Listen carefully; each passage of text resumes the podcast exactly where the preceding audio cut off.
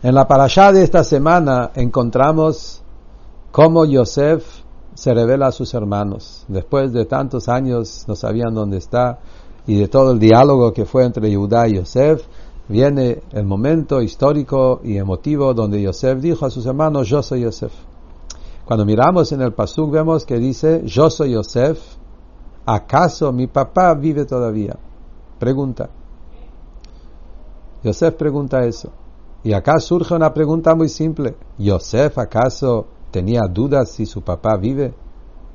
Yosef sabía que su papá vive. Recién estaban todo un diálogo entre él y su hermano Yehuda. Y Yehuda le contó que vive.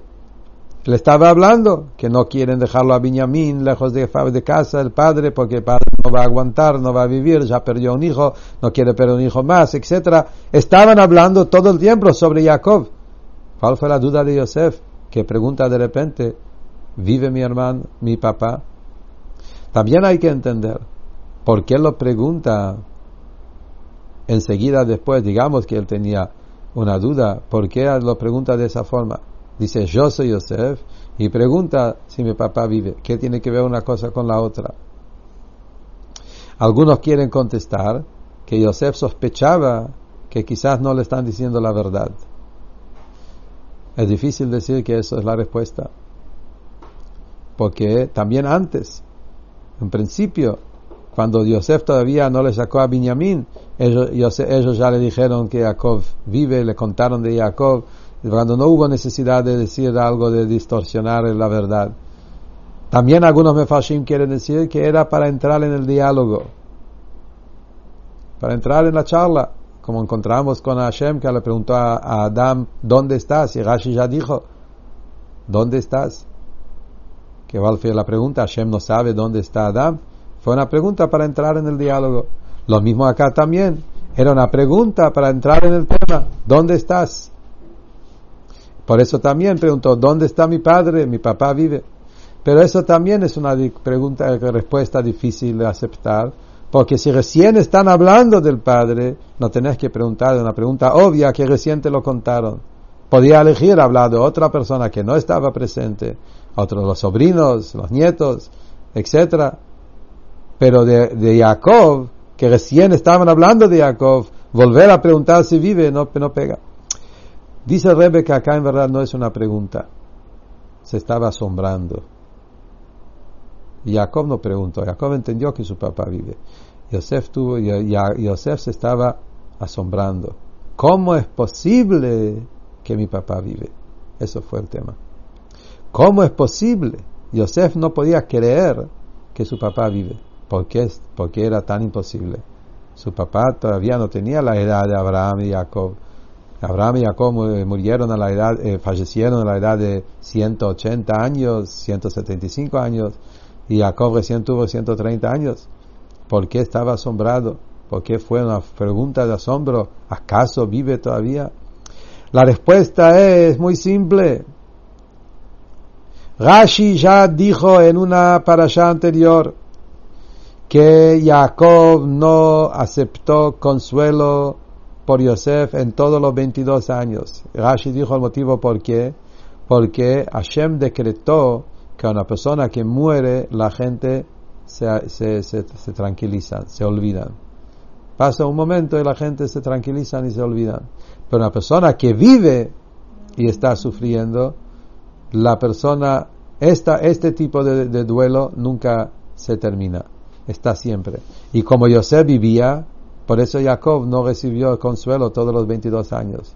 Ahora se entiende cuál fue el, el, el asombro de Yosef. Yosef dijo, es increíble, 22 años, Jacob está en un duelo enorme. Y por eso dijo, Ani Yosef, yo soy Yosef, que sí que estoy en vida. Si estoy en vida, entonces Jacob no recibió consuelo los 22 años, está con ese dolor, sufrimiento tremendo, pensando que no tiene un hijo, cuando su hijo vive todavía. ¿Cómo una persona puede sostenerse, cómo puede sobrevivir 22 años de duelo? Imposible. Por eso fue un asombro que Yosef tuvo. No fue una pregunta. Estaba asombrado, ¿cómo es posible que de tanto sufrimiento todavía aguanta? Por eso Yosef también sigue y dice, apúrense y vayan a buscar a mi padre. ¿Por qué apúrense? El Perú simple apúrense porque, porque Yosef que le extrañaba al padre después de tantos años. Entonces dijo, apúrense lo que, que, que para que haya un encuentro, reencuentro después de todos estos años. Pero en verdad el apúrense fue porque cada minuto que pasa es peligro de vida. Hay que apurarse a buscarlo a Jacob. La pregunta que surge si es peligro de vida, ¿por qué no fue Yosef solo? ¿Por qué mandó a sus hermanos a buscar a Jacob? Jacob es una persona mayor y hasta que llega, Yosef se tenía que levantar y directamente ir a buscarlo al padre. La respuesta está en la continuación de la parasha.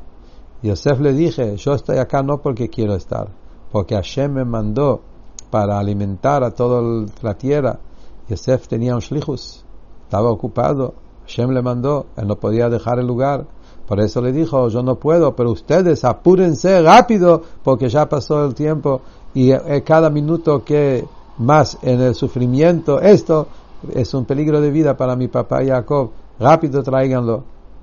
Y como Reb explica también que el tema que ya Yosef sabía que acá hay 22 años que hay que pagar del tema de los 22 años que Jacob no pudo respetar a sus padres.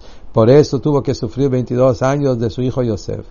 Y como ya recién pasaron los 22 años, apúrense porque el momento que terminó de pagar la consecuencia, el castigo, llegó el momento de volver a reencontrarse.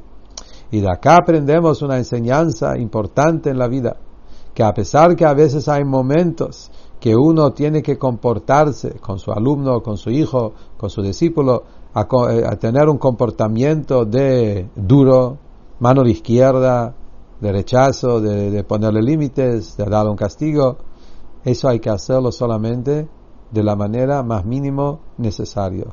El momento que ya pasó esa nuá, ese movimiento de Geburá, enseguida hay que volver al amor, cariño, bondad, gesed y tratarlo con mucho cariño a nuestros alumnos. Eso se aprende del hecho que Yosef le dijo, se terminó la época de dura de sufrir, apúrense, no quédense ni un minuto más, hay que ir a buscar y salir de esta situación y volver a reencontrarse con Jacob Avinu.